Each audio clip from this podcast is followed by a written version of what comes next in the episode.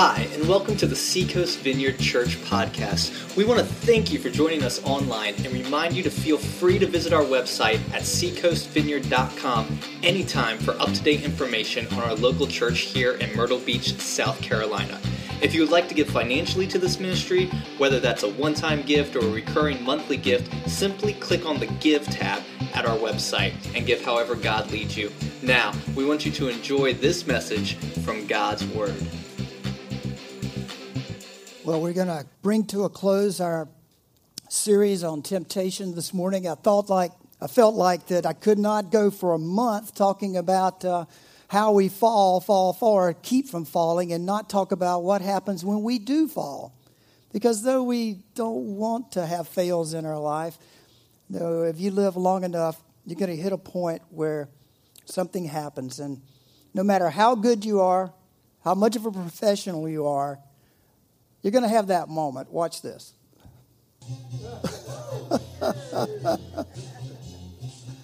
Some of you know that pain, right?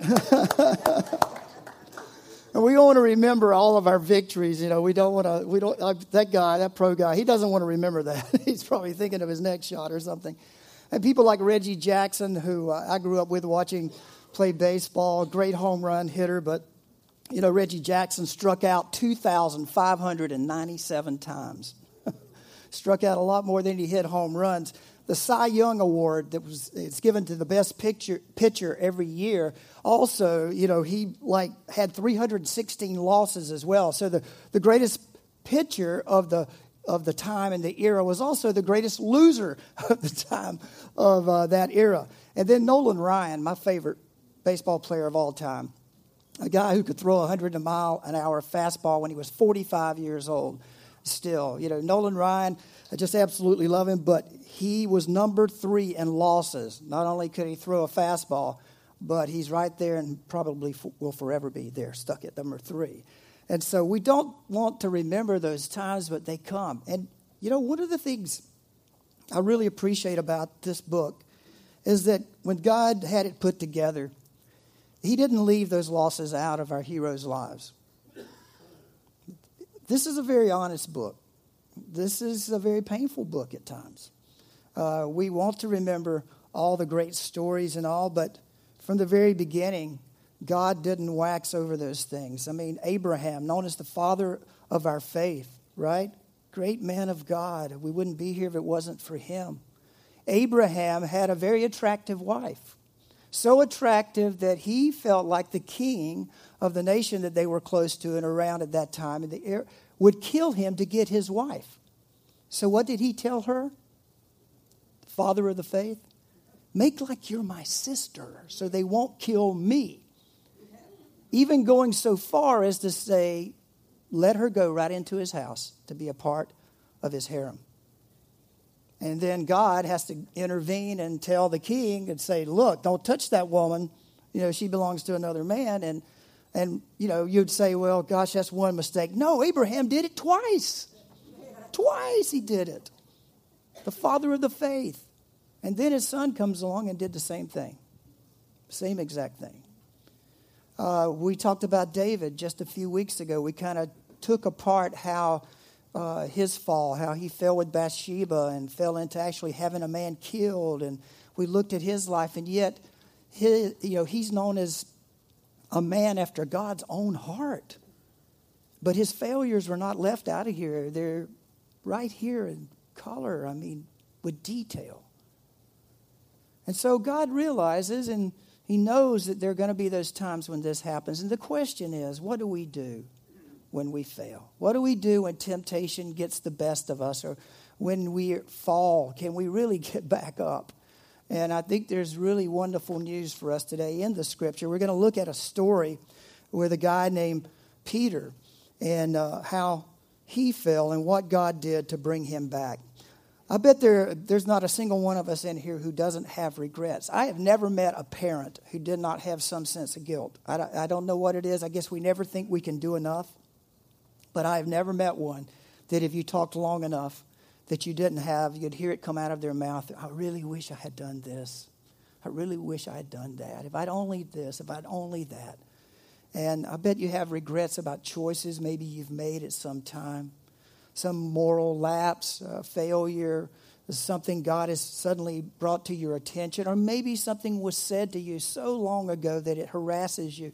You know, many of us had people say things to us when we were young that just scarred us, it wounded us, and and we still carry that shame and we still carry that sense of loss somehow in our lives. Can we ever get out of that? Can we get back to wholeness, get back to maybe where God really wants us to be? And so that's our journey today. We're going to be over in John 21. If you've got your Bible or your app and, and uh, you want to open it up, Peter is, uh, is probably the liveliest person in all of the Gospels as we read about him. He's, he's the guy who is very braggadocious, right? He brags. I mean, when all the when Jesus says, every single one of you are going to fail me, every one of you. And what does Peter go? What does he do? Oh Lord, the rest of them may fail you. Not me. You know, not me. I'm not going to do it. There's no way I am going to fail you. I'm not going to fall. All the rest of them, bunch of weenies. Yeah, they will, but not me. Not me. No way that's going to happen. But we know he did. We know that he fell three times, saying, I don't even know you. And, and so Peter is our, he's our example today. And I think Peter had a lot of problems. He compared himself with the others, just like the, you know, the rest of these may fall they may deny you, they may fall away, but not me. Braggadocious. And I think he and John, who wrote the gospel, I think they had a little something going on. I'm not sure what, but uh, we'll see in a few minutes. I think there was a little competition going on between those guys a bit. So let's read John 21 and 3, and uh, I'll pray and we'll jump into this. John 21 3, I am going out to fish, Simon Peter told them, and they said, We'll go with you. This is the disciples. So they went out and got into the boat but that night, they caught nothing. Father, I pray for your blessing on your word today. Breathe life on it. And indeed, Holy Spirit, come burn. You are here, your presence.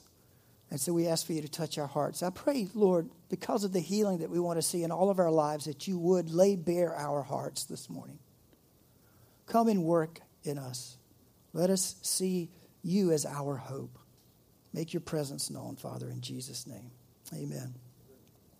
Well, the disciples are back in Galilee where it all started, where it all began three years earlier. And that number three is going to play out many times in this story. And uh, they're back fishing. This is after the resurrection, so Jesus has already risen from the dead. Uh, this is the third appearance of Jesus here. And uh, again, it's right back to where Jesus called them from the boats. I mean, I tell you guys all the time, Jesus is a genius. He's got this setup, this beautiful setup to communicate to Peter and the disciples something very, very wonderful to them. So they're out fishing and uh, they are throwing the nets over. What do you do when you're worn out and you're just like, I can't get beyond where I am? You go back to doing what you know best. You go back to working hard, throwing your nets over, doing whatever you can to get your mind off the failure, to get your mind off the fall, Get back to doing something you know you're good at. But no matter how much you do that, no matter how many times you throw the net over the side of the boat, it comes up empty. Sweat, toil, hard work, all night long. They fish at night, right up to the daybreak, but nothing. Peter's pulling this net up. The disciples are pulling it up. Maybe they, you know, I don't think it's bad they went back to fishing. A man's got to eat, right? So they go back to doing what they know best. But something's not right. And your first, you have a fill in in your handout if you want to follow along. You should have received a pen as well as our first step in getting back up after we've fallen down is to realize our need. To realize our need. When our nets come up empty over and over and over again, it's time to say something's not working. I am missing something because I am just doing all that I know to do. And this is the first step. And I mean, have you ever had someone ask you, How are you doing? How many of you did that when you came in this morning? You asked somebody, Did you really mean that? I mean, seriously. you know, there's two ways to ask that question. There's like, How you doing? Which means you're supposed to say, Great, okay? this is just a clue. You know, you just, you're supposed to say, Great. Then there's, there's how are How are you doing? And you need to take advantage of that.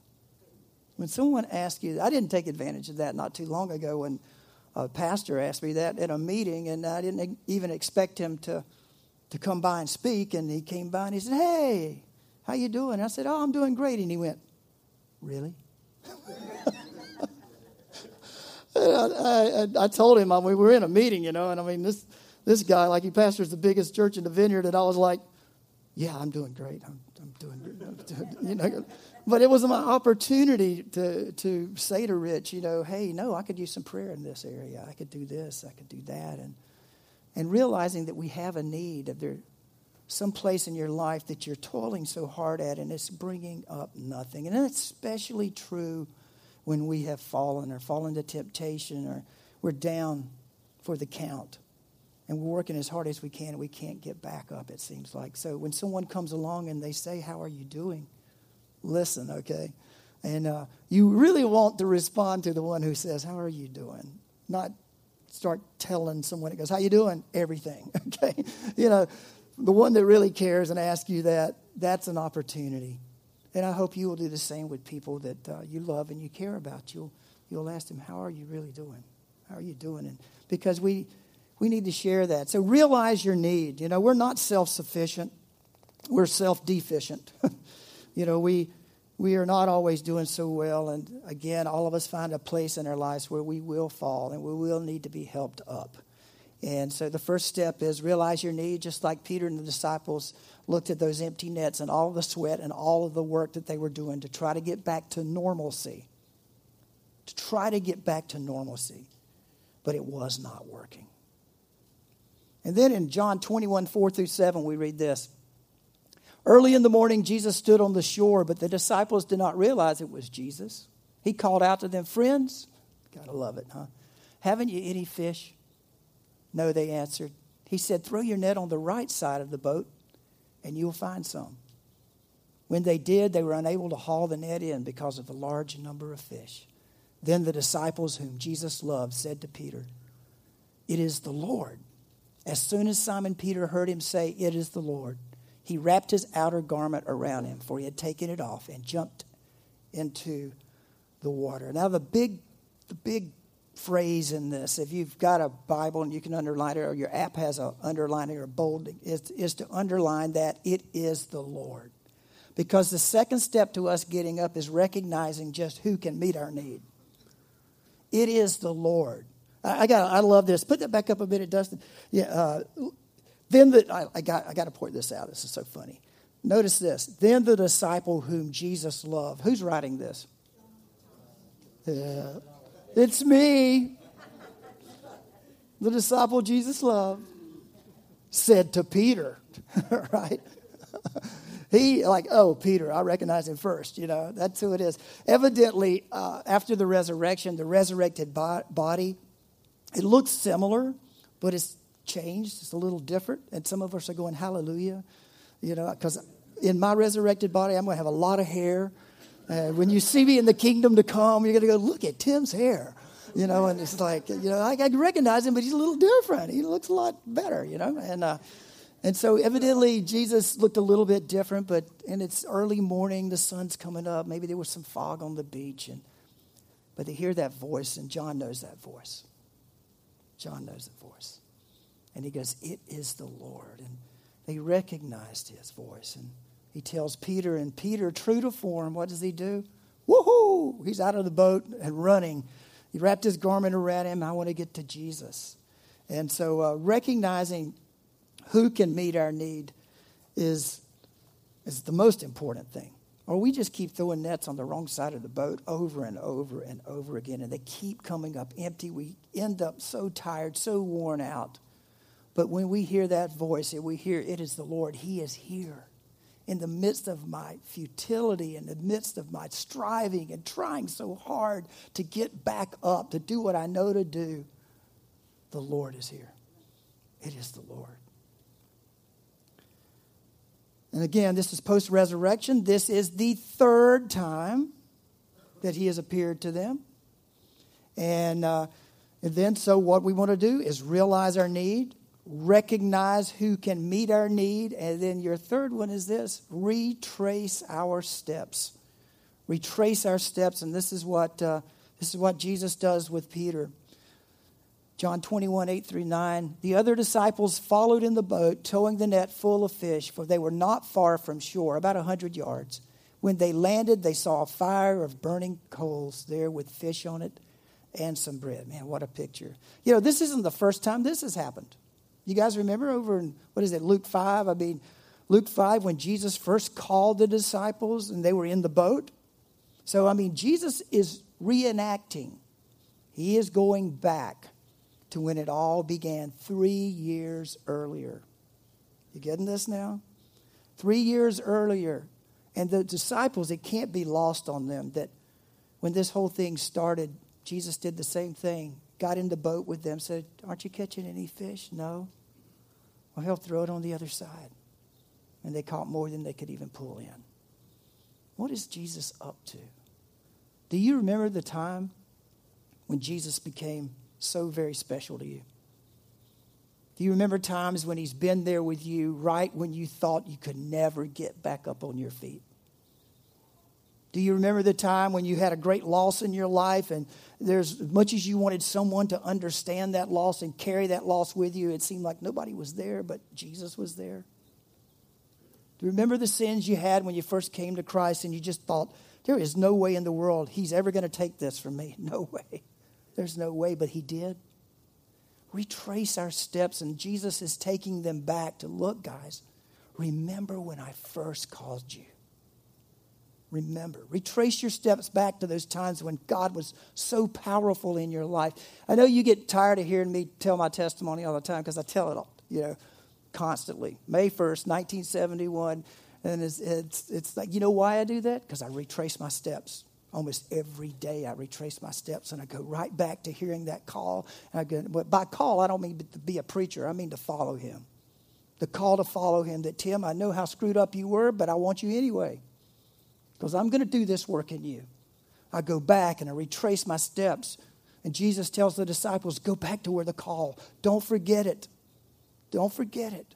Go back, retrace your steps. It would be great if you just, if you don't journal, even in the back of your Bible or take your bulletin home and write in it some memory of God's presence at a time when you really needed Him. Remember that. Now, even the setting for this, the coals around the beach, the setting for a friendly conversation. Retrace your steps. Go back. I think Jesus is kind of blowing on the coals of remembrance for the disciples, getting them to shift out of their failures and thinking back to a better time when things were moving much smoother and they had hope. And, um, you know, writing out again, writing out it, I think, is writing out your memories or good memories of when God was there for you is really important. Retrace your steps. He's saying, Peter, do you remember that first catch we had together? Do you remember that? Three, some three years ago. Remember how great it is, and now you've got another catch. You're still catching fish with me. And then next, this is a huge point in our getting back up, is release your shame. Because this was a setup for Peter. I mean, three years ago, three, this is his third time of being seen by the disciples. Peter denied Jesus three times denied he even knew him, even cursing, some translations say on the third time, whenever you were with that guy. You were with the guy they're in there beating up right now and torturing. No, I wasn't. I don't know him.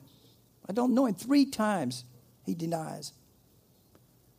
I mean, it's Memorial Day, and we've we just prayed and had a moment of silence and all. We know there are people who would give their lives for a friend, for others, to save someone's life. But Peter was not that guy. Peter would not do it at the moment, that moment, and it was harassing him. It was bothering him. He was down. He was like, I said I would never deny him, but I did. But yet, Jesus, still on the beach, coals of a warm friendship, wooing him to come to the table to eat. Passover, a picture of Passover, the Last Supper. I mean, Jesus is a genius creating this moment in time for Peter, especially, and all the disciples.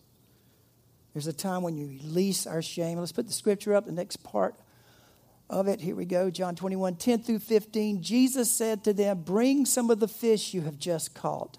So Simon Peter climbed back into the boat. He'd already ran up, turned around, comes back, and dragged the net ashore. Boy, he must have been one strong dude, huh? I mean, dragged the net ashore. It was full of large fish, 153. But even with so many, the net was not torn. Jesus said to them, Come and have breakfast. Wow. Come and have breakfast. None of the disciples dared ask him, Who are you? They knew it was the Lord. Jesus came, took the bread, and gave it to them. You remember another setting where he took the bread, broke it, and gave it to them before all of this went down? and did the same with the fish, the multiplying of the fish, the miracles they had seen, reenacting all of it. This was now the third time Jesus appeared to his disciples after he was raised from the dead. When they had finished eating, Jesus said to Simon Peter, Simon, son of John, do you love me? Boy, I bet he knew it was coming. I mean, you, if, if I was to picture this scene, the other disciples are just so happy in a way to see Jesus. It's such a warm setting. And Jesus had already cooked a breakfast. I guess he wanted to cook some more fresh fish too. But do you realize this is after his resurrection and Jesus is still serving his disciples? He took the towel, he washed their feet, right? During the last meal. He's resurrected into his glory now as the Son of God. And what is he doing? Sitting on the beach with a warm fire and a warm meal for those who had rejected him and not been there for him at his most crucial moment. Friends, have you caught any fish? Nope. Well, I can help you catch some fish. Throw your net on the starboard side, pull it in. Come on to the beach. Bring some of your catch to go with my catch. Let's have a meal. They're laughing, joking, and Peter's sitting there going, I know the hammer's going to fall. I know the hammer's going to fall. He's not going to let me by with this. And sure enough, he turns to Peter and goes, Do you love me? Do you love me? Probably the first time he's like, Okay, I just need to reassure him. Yes. But then it comes a second time. then it comes a third time. You see what Jesus is doing? giving him a moment to let it out, release his shame. I'm still here, Peter. I haven't gone anywhere. I'm still here. I'm still serving you sustenance, what you need in order to do what I've called you to do. And I just, this, I'm taking away from this after I studied this. This has gone in my journal as my moment of being on the beach in Myrtle Beach. And so every time I walk to the beach, I am going to see Jesus with a warm meal sitting there waiting for me, going, Tim, I'm here. Remember how we started? And I'm still here with a meal for you. Come and have some. Come on. So we get to the point where we really need to release our shame. Don't hang on to it. And what shame are you holding on to this morning? As I said, there's things inside of us that we blame ourselves for. You know, I don't need the church to add any more shame to me. I do that well myself. I don't need to go to church to get more put on me. I need the church to help take it off of me. And I think that's exactly what Jesus is doing right here in this picture is I know you've got shame, Peter. I know you feel, uh, you know, just awful about what you've done and how you've denied me, but come have a meal with me. It's not like you think. I am the Lord. I am the only one who can forgive sins and wipe the slate clean. Release your shame, Peter. Let it go. Let it go. Realize our need and then recognize who it is that can meet our need. Trace our steps. Release our shame. Let it go. And then your last one is this receive forgiveness. Receive forgiveness. And let's read our last part of the scripture. When they had finished eating, Jesus said to Simon Peter, Simon, son of John, do you love me more than these? Yes, Lord, You know that I love you. Jesus said, Feed my lambs. Again, Jesus said, Simon, son of John, do you love me? He answered, Yes, Lord. You know that I love you. Jesus said, Take care of my sheep. The third time he said to him, Simon, son of John, do you love me? Peter was hurt because Jesus asked him the third time, Do you love me? He said, Lord, you know all things.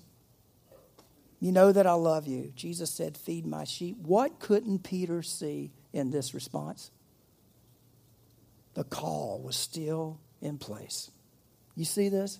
Do you love me? Take care of my sheep. Do you love me? Feed my sheep. Do you love me? Feed my sheep. He's saying, Peter, let's go. Peter is like, there is no way in the world I'm ever going to get back to where I was, much less down the road of peace. And Jesus comes in and says, Look, let go of your shame, Peter. Receive my forgiveness and let's move. Let's go on. Feed my sheep. Me, most of us would think, getting with Jesus, well, Jesus, you know, Jesus would go, hey, do you love me? Yeah, well, I don't think so, man. You, you know, you denied me three times, Peter. So we're just going to have to put you on probation for the next 10 years. And, uh, you know, you can't follow me. I don't want you, you know, I don't want you fishing. I don't want you doing anything at all. And Jesus is unlike us. Somebody should shout, Hallelujah. He is not like us in that his call and his love and his belief in us when we believe in him and when we have given our lives and our shame and our brokenness to Him, He takes, bundles it up, turns it into something entirely new, and says, Let's get on with it. And some of you need to hear that today because you haven't been able to get on with it. You keep throwing the net over the left side, and Jesus says, Throw it on the right side. All of this is a reenactment of the beginning, the failures, now, the rest, you know, the forgiveness and getting rid of the shame and then getting on with it. And that is what this is about in the church is it is about getting on with it. Because God has called us to an amazing mission, people. Not to sit, but to go and do what he's called us to do. Somebody shout amen before I shout. That's it. Going back to my Pentecostal days there, I can use it. You know, I need to hear this more than once. I need to hear many times from people. You know, we need to hear it. You're forgiven. You're forgiven. Have you ever had someone? I think this is, I got to quit. But I think this is one of the reasons, this is one of the reasons that Scripture and Paul tells us to confess our sins to one another. And James and all, you know, we have all these admonitions to, to tell each other our sins. So it says that we can be told that we are forgiven. We need to hear that sometimes from another person as a representative of God, of Jesus, to look us in the eye and go, You're forgiven. You're forgiven. That is the ministry of the body to do that with one another. You know, the only way we can get up is to stand up. You don't get up when you're laying down or sitting down. So that's what we're going to do this morning. We're going to pray, and then I'm going to be so bold as to ask you if this message and this call has hit you, and you, you know now your need, you know who can meet your need, you realize that He has come to forgive, to restore, and now you're ready to receive that forgiveness, I'm going to ask you to stand. I mean, that's Christians. These were believers. That's Christians as well as if this is your beginning for your life as a follower of Jesus. We don't move, we don't go anywhere until we stand up. And that's when we begin our journey. We hope you enjoyed this week's podcast from Seacoast Vineyard Church in Myrtle Beach, South Carolina. We look forward to you joining us next time on iTunes or at our website, www.seacoastvineyard.com.